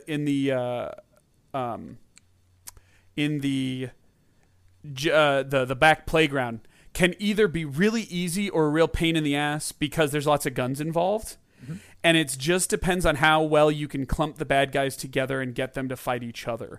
If you watch in my video, most of the bad guys get taken out by each other, and all of the guns do. So I'm really just left fighting, cleaning up the melee people, which is no problem. But eventually you end up down in the locker rooms.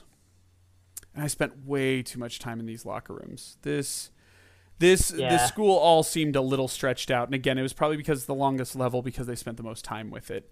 But this is also where you find the most shocking scene in the game. I thought this was one of the most gory things.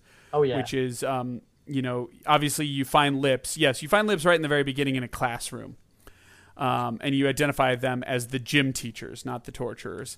And when you open up this locker, after you wander around, realize you're stuck, you need a shovel, and you wander back to the lockers, and you find the blood trail, even though if you had been over there before, you wouldn't have found anything. And you end up opening up the locker, and there's the gym teacher with no lips, and he like grabs your face stares at you. Rosa says to you, take a close-up picture. He dies, and then you have to take close-up pictures of him, and then he slumps out.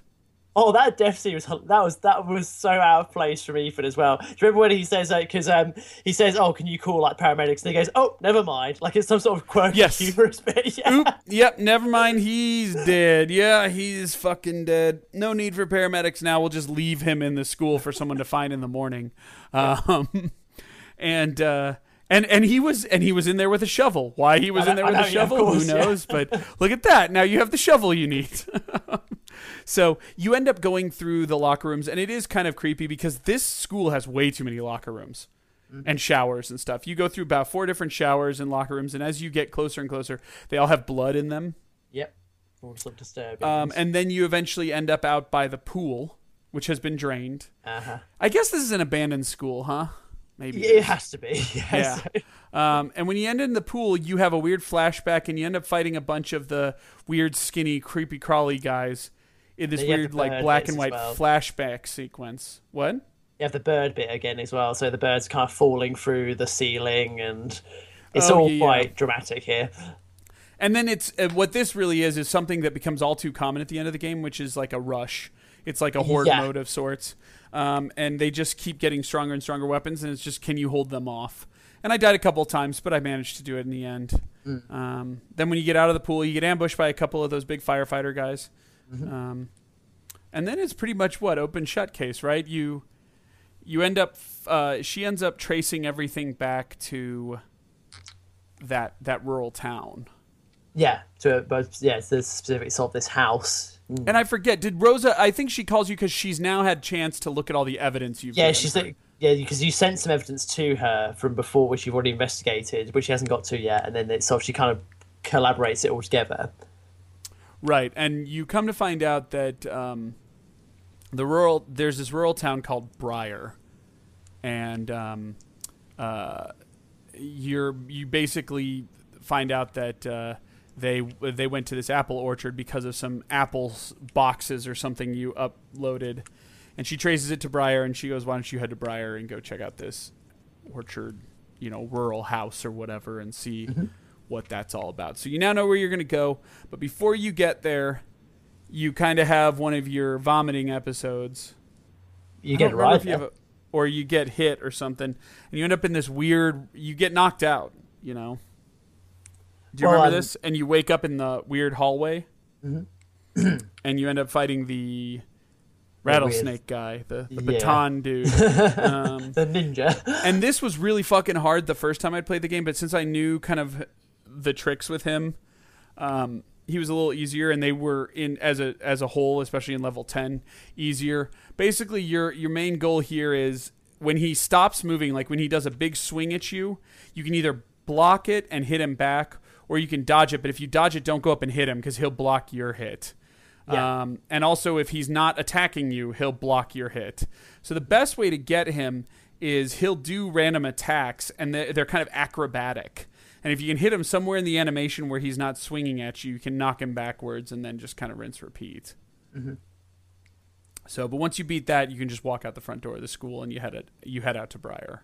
Well, before that, Malcolm meets you there. He's there. Oh, yeah, Malcolm's at the edge of the school, and he drives you to Briar, doesn't he? Yeah, that's right. And I was waiting for Malcolm to be part of this whole conspiracy, and he kind of is. But he's not as involved as you think.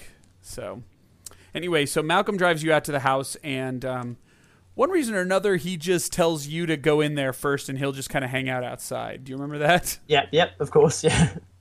So you go into this abandoned house. Now, this house was the creepiest part of this game. I thought so, yeah. That's my opinion. The basement. Yeah. The fucking basement. It's small. It's realistic. And it was fucking creepy. Oh, yeah. But basically, you're looking for evidence in this. You find out very quickly that there is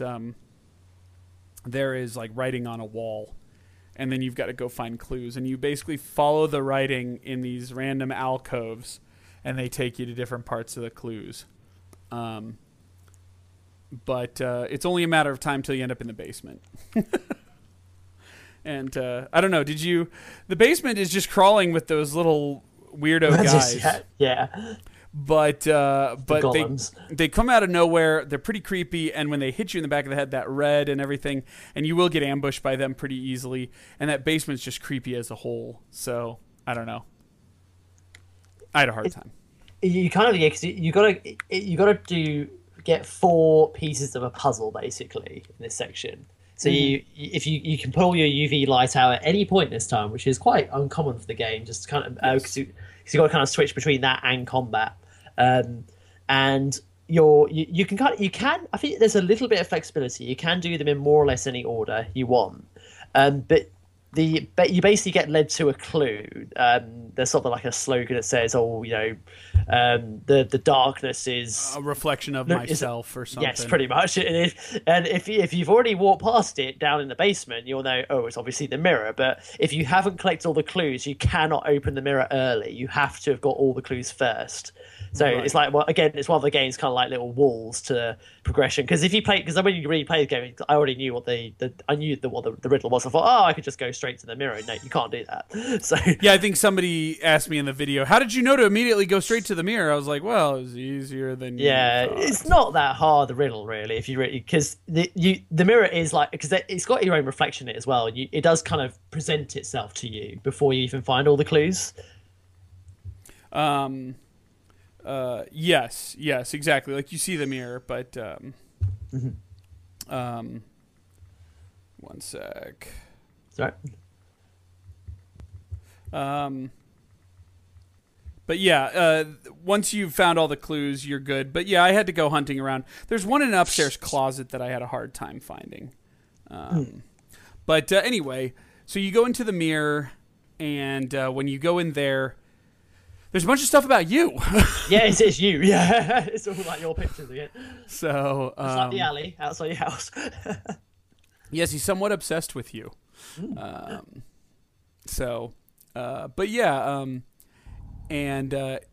you basically are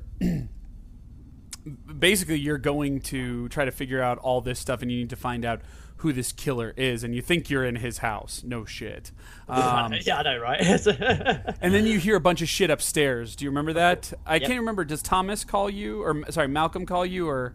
No, you're directed upstairs. It says, "I'll go investigate the noise upstairs," because that you already heard various noises upstairs. Yeah, you hear a glass window break. Yeah. And when you get up there and up to the front door, where also the staircase is, a piano slides down the staircase. Mm-hmm. And it blocks your path. Yes. And it says, you need a fire axe. And you're like, I have been through this house top to bottom. There are no fire axes. Well, guess what, sir? You are in luck. Because almost immediately as you're saying that to yourself, in comes wave after wave after wave of various enemies with various weapons that you have to take out. And I mostly just sat in the living room and just took them out as they bottlenecked their way through to me. It's not too many enemies, but you got the feeling that I was pretty sure, and I didn't die, but if I had died, I probably would have had to restart the whole thing. You don't actually, because I did die on this section, and they have a few mini checkpoints, so you don't have to do this. This is quite grueling, this section. There's well, the checkpoints were very few and far between for me, though. I wonder if there are more checkpoints on the 360 version, and they didn't put as many in the PC. Maybe, yeah. Because you can quick save. I don't know, but if you watch the video again, anytime I quick save, the game stutters slightly, and the quick save thing is in the upper right-hand corner, and it's hilarious. If you want to see how nervous I get, like to see when I start quick saving like crazy. The last level is the most egregious, but anyway.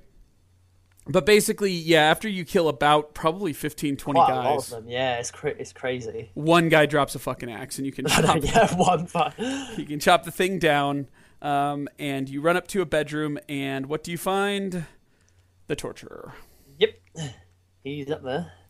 And the torturer was known for driving his victims mad and killing themselves. Mm-hmm. And he's killing himself. Well, I think he's dead already when you find him. Remember, he lays down on a poker in front of you. Oh, yeah. He puts it in his chest, and he's got a fire poker, and he lays down. And the killer, Mr. Killer X, who shows up, wants him to kill himself that way. And mm-hmm. You kind of slide him, you drag him off to the side, you cover yourself in blood, and you hold the thing and sit down or stand up in the room. And he thinks you're the torturer when you come in. And mm-hmm. He goes, okay, well, I guess I'll have to kill you because you're the torturer. And they do this little, like, wait for it. Yeah. Wait for it. And then when you hit him, you end up in a chase sequence throughout the house. Mm-hmm. This guy can run faster than you. It all goes all black and white and... And you only have him at a weapon. And this kind of pissed me off because this guy does a decent amount of damage to you, and you have to be able to block pretty well in this part. Mm-hmm.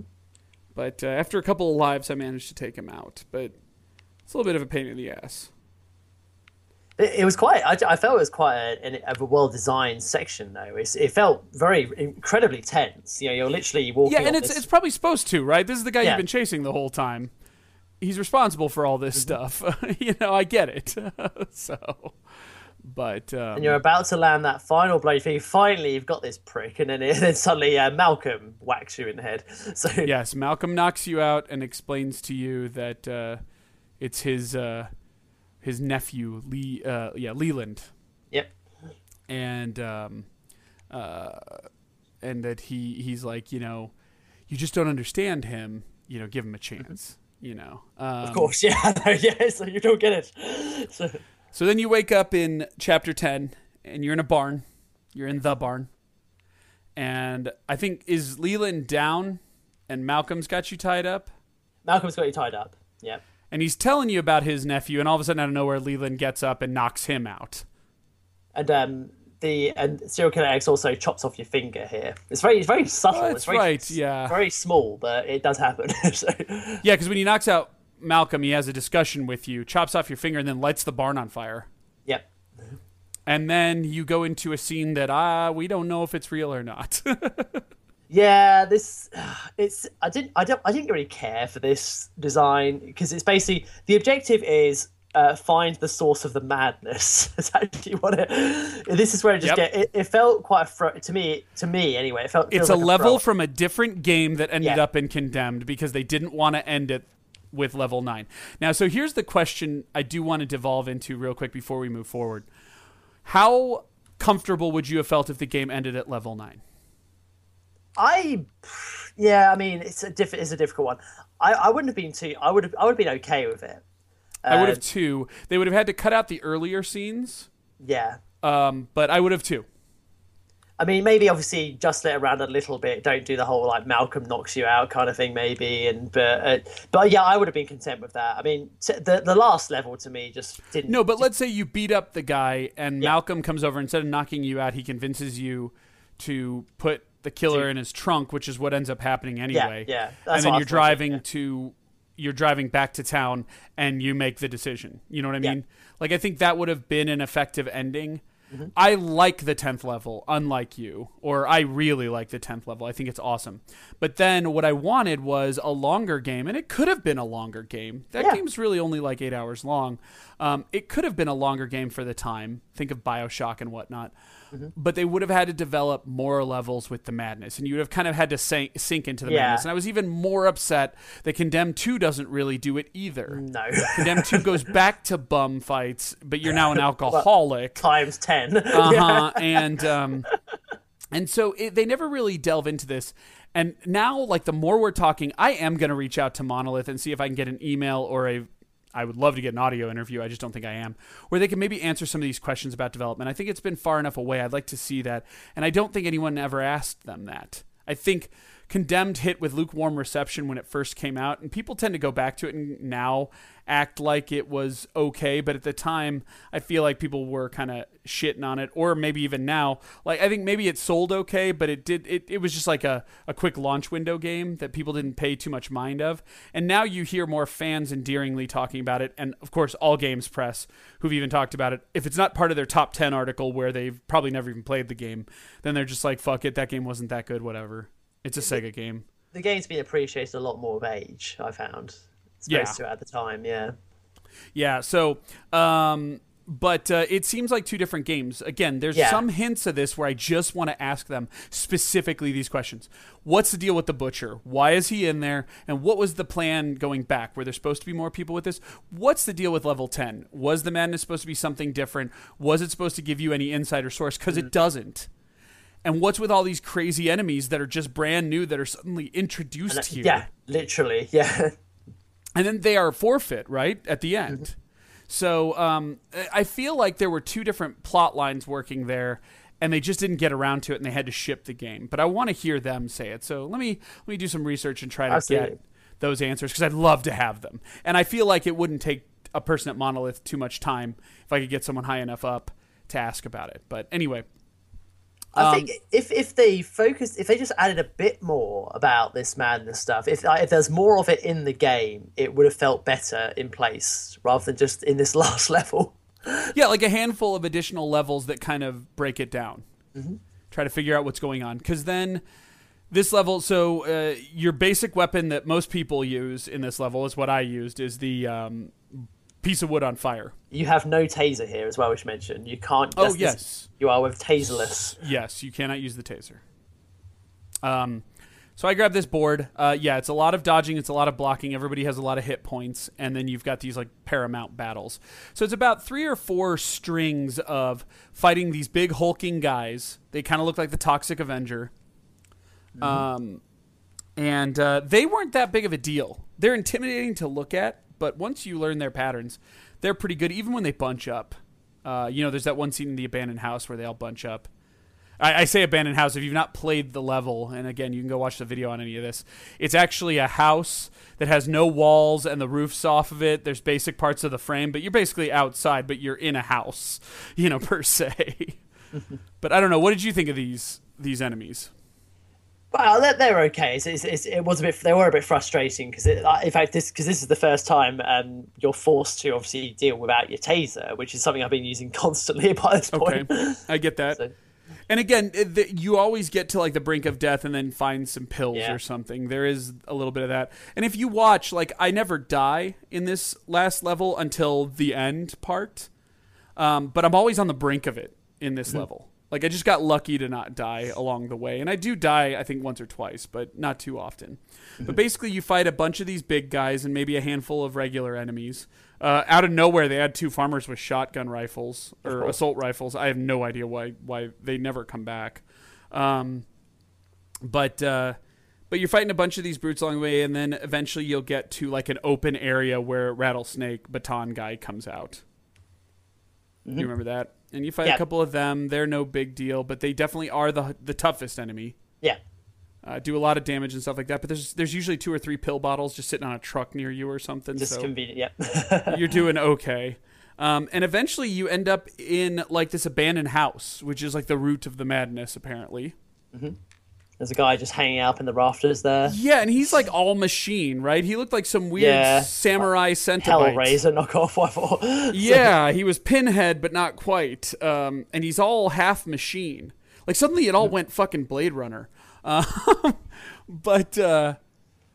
he sends hordes after hordes of guys after you. And you're like, oh, really? This is what this is? They trap you in a small room and have you fight a bunch of guys. There's even a fire axe in the corner, but I saw it once or twice, but I never managed to pick it up. And you are given the usual, there's 8 pill bottles there. You can use them whenever you want to. And this is where I spam the fuck out of the quick save. Oh, yeah. Oh, buzzing's back, Jam. Oh. Yeah. We're almost there. Come on, buzzing. Be a trooper. It's going. It's still going. There we go. It's gone. So I don't know. What did you think about these waves of guys? I don't know, this is the point where you're like, oh, come on, just end already. Now, did you get a checkpoint after each wave of guys ended? Yes, you did. Yeah. Okay, you didn't in the PC, so that's really? It. Wow. Yes. But it's fine, because you know what I did? I just quick saved after each set of guys. So yeah, no, you did not get the same checkpoints then. And then did you checkpoint when the guy finally jumps down and fights you? Yep. Okay, it did not checkpoint there either. That's all quick saves on my end. Mm-hmm. But I was down to no pill boxes when the guy jumped down. Yeah, me too. Yeah, pretty much. And I have full health. So you fight this guy. This guy is just kind of a more complicated version of the baton guys. Mm-hmm. He's a little bit of a bitch. I don't know. There's not much to say about him. Once you fight him... You have to rip his bits off. Yeah, I mean, blocking him doesn't work too well. I just stayed the fuck away from him and just got in some cheap licks when I could. And eventually, he'll drop to his knees and it says grab shoulder. And this is where I was like, grab what? How do I... I know, I got confused too. I just kept hitting him, but that doesn't help. It actually resets his sort of life routine. Yeah, and I demonstrate that in the video. But eventually, you pull off a bit from his back, like a nail out of his back, and he acts like this is a big deal even though there's like 20 of them in his back. Yep. And he climbs up to the rafters where you go fight him there, and then you pull a nail off of him, and then he jumps down again, and don't you have to fight like a handful of little guys again? And then you go into another room and there's like a pillbox, and then you end up basically up on the roof where you fight him for the last time in kind of like a black and white portal on the roof. Yeah, the last bit's like right on the roof, and that's when you got to get him for the final time. Yep, and that one is where I die a shit ton of times on the video. It's only about 5 minutes, but I probably die a dozen times. My brother-in-law was watching me play, and he was just cracking up with how pathetic it was. But eventually, you rip his jaw out. That's it. Yep. And then you get nothing. No explanation. No nothing. That's what bothered me. Yeah. You just fade out, and the next shot, you're in the car, like you would be. Yeah. With Malcolm just driving as if nothing happened. We have no idea how Malcolm woke up, how he got Ethan, or he's just okay Logan, now. Or not Ethan. Yeah, how he got Ethan or how he got Leland. Mm-hmm. We don't even know that Leland's in the trunk at the time. It gets revealed in a moment. And you guys are just talking, and Malcolm's basically telling you you've got to run to the hills. And you're fucked. And then you hear voices in the trunk, and you have him pull over. And I didn't hear anything, but you know, Thomas acted like he heard something. Or it's Thomas, right? Ethan, you mean? Ethan, I'm sorry. Yeah, Ethan Thomas is his name. Ethan Thomas, Yeah, he's double first names. But anyway, Ethan hears something in the back, and you open the trunk, and there's the killer. He says, "Stop the car! Stop the car! What the fuck? What are you doing?" You know, and so he's like, "Oh, we can rehabilitate him, and you can either let him leave. You can either let him live or shoot him. Yeah. If you want to shoot him, you have to pull the trigger during like the 10 seconds you're given." Yeah. Do you get to quick save here, or do you just have to reload the checkpoint? I think I've reloaded checkpoint here. Okay, you can quick save in the PC version with the gun in your hand, so you can just go back and do it. But there are no achievements to gain. No. And the reason there is, if you spare him, there is. If you kill him, it's not an achievement. No, if you spare him, you get an achievement. At least on the 360, you do. Oh, I thought you got an achievement for both. I thought you had to spare him and kill him. Mm. And people always were like, "Oh, I have to run through the game twice." No, you just reload the checkpoint. Just reload the checkpoint, yeah. Yeah. But the downside, and what really pisses me off, and this is another question I have, is it doesn't change the ending. No, it's exactly the same. It's crap. And that's weird, too, because there seem to be no consequences, right? The next scene, you're in a diner, and Rosa comes over to you, and she's starting to talk to you about what's going on, right? It's been months now. You come to find out that Malcolm was behind a huge conspiracy of a cult. Do you remember that? Mm-hmm. They talk about how a cult's responsible for all this. Drop all this stuff on you, yeah. So apparently all these weird mutants and guys you were fighting were just a cult. And maybe all of the bums were too. Mm-hmm. I don't know. That's what they kind of suggest, right? And you have a theory, and you go to tell it, and she writes on a napkin, "I'm wired," and so you don't say anything. And then you go into the bathroom and throw up, and then you become one of those big Cenobites. Yeah, which was quite silly. What the fuck? I get it. It's supposed to be like, Ethan's damaged, and you are insane.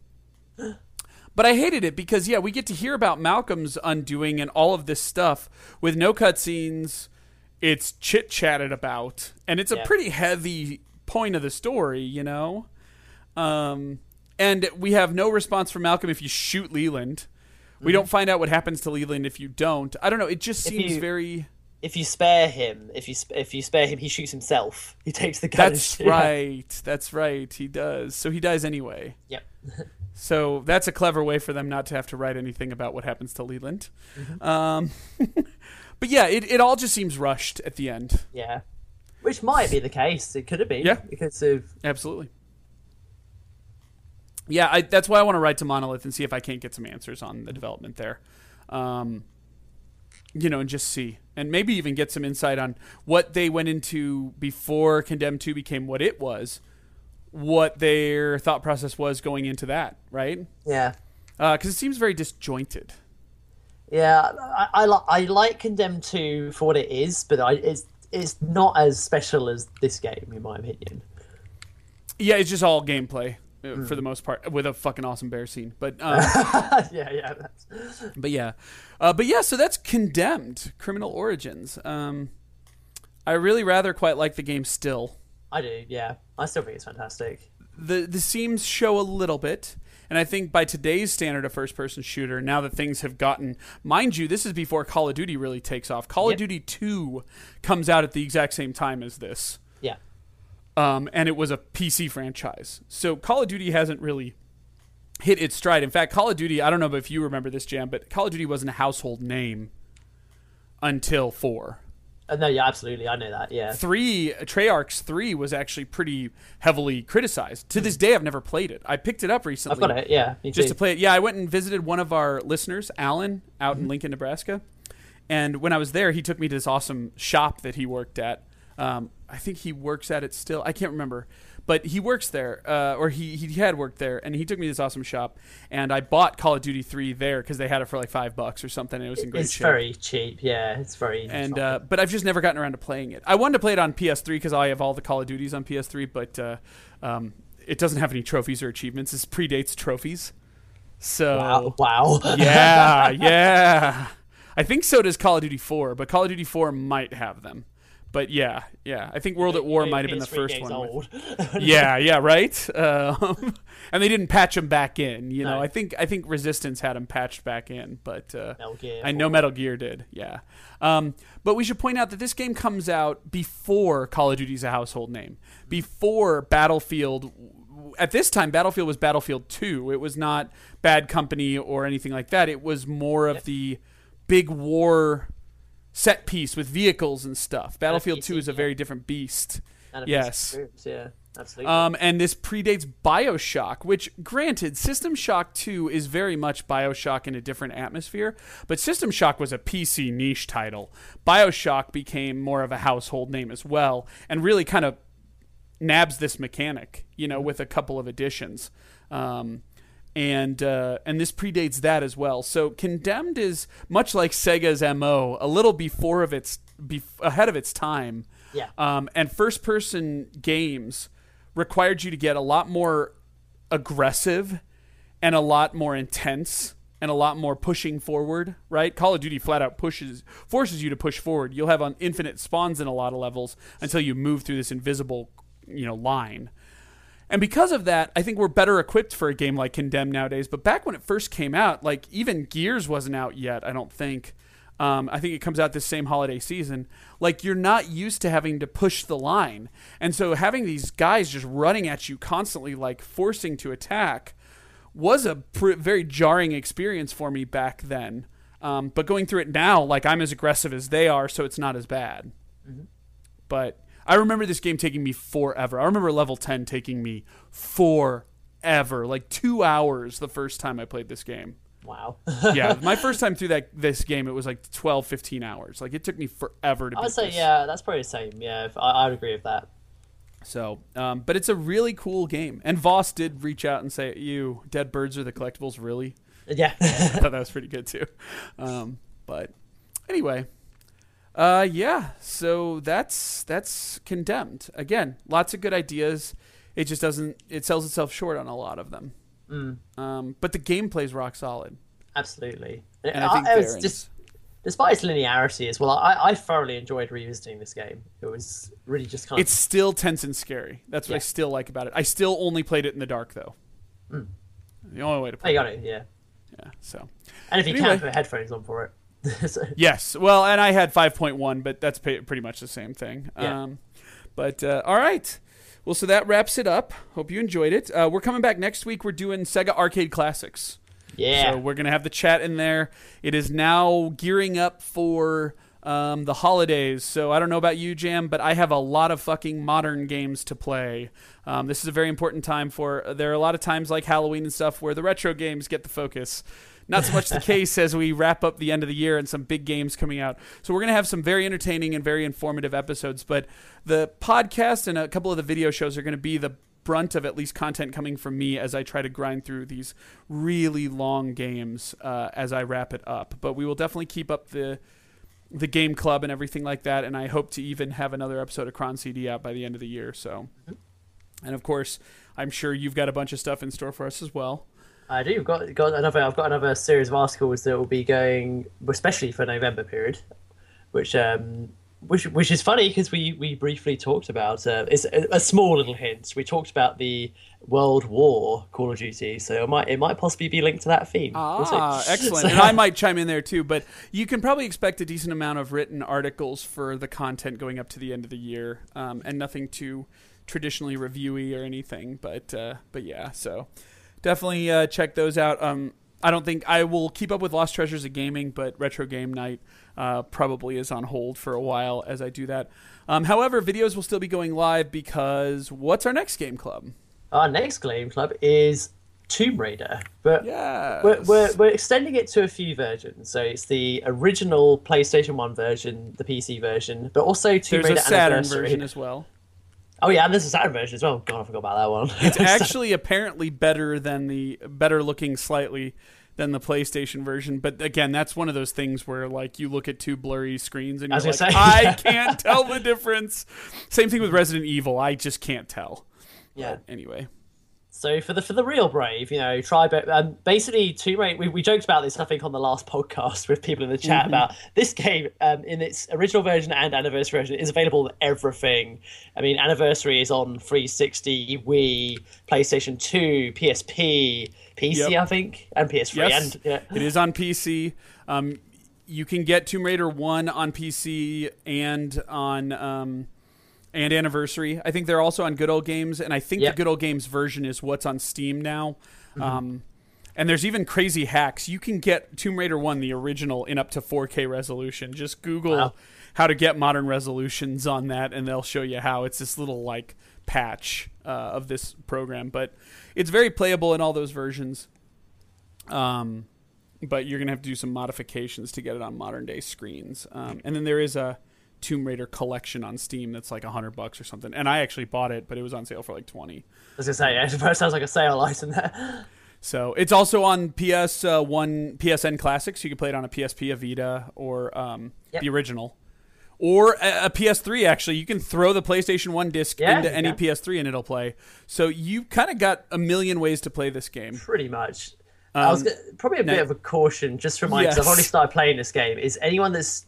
I really only recommend the PlayStation 1 and the Saturn versions to the hardcore Tomb Raider fans. If you're new to this, really, and I rarely say this, go for the PC version. Because it's got quick save, right? Yeah, because you can save anywhere, which is for this sort of game that is a lifesaver. And it's not because it's sort of it's more to avoid frustration for people. It's not because of overly difficulty. It's just more just for rage quitting purposes. So, and I may jack around with the original a little bit. I actually have it on Saturn. I would love to see if you can get some footage of that. I'll get some footage of the first couple of levels, but I'm going to be playing through this on Anniversary. And again, like I talked about before, I will do a commentary video and then a no commentary video as well. I'm not going to be starting Anniversary till a little bit later in the month. I'll probably be starting it about November 10th. Ish, which I know a lot of big games are coming out that day, but that's about when I've got it. Up and until that point, I have to try to grind out Divinity Original Sin as many hours as I can in the next 10 days. So that's what I'm going to be doing until then. We'll see. But I'll try to get footage of. I'll do a retro game night or something of the of the Saturn version for a couple of hours just to check it out. Maybe I'll even stream it. So stay tuned for that. But anyway, Tomb Raider. I'm going to be playing Anniversary. Jam's going to be playing the original and possibly Anniversary. Mm-hmm. And then we will come together for that. That'll be an extra credit, though, next holiday season, just after Thanksgiving. So anyway, so stay tuned for the Sega Arcade Classics Part 2 this next week, the second week in November. I think it's the 9th. And then we will unravel the rest of them as the month goes along. So sounds good. Excellent. All right. Well, with that, Ethan and Jam and I say peace out.